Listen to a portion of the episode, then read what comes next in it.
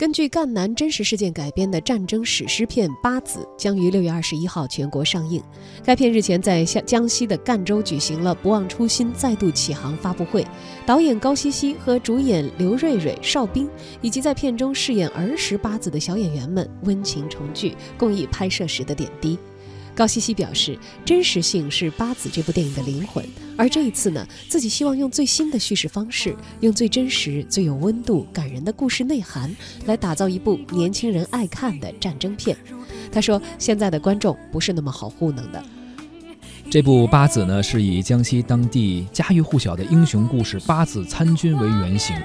二十世纪三十年代，中国内忧外患，很多老百姓啊，连温饱都难以为继，但是。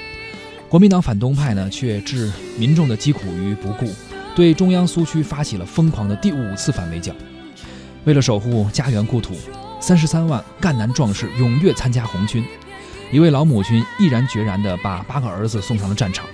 可以说，八子是当年十点八二万赣南烈士的缩影，更代表着这片红色的烈士热土为新中国、为了后来人所做出的不可磨灭的牺牲和奉献。在发布会上，赣南采茶歌舞剧院带来了大型赣南采茶剧《八子参军》的精彩片段，沉浸式的氛围将全场的观众瞬间带回到战火纷飞的年代。高希希说：“八子采用了母子情、兄弟情和战友情三线并蓄的结构，战争场面交织着催人泪下的情感，真实再现了那段可歌可泣的悲壮的往事。”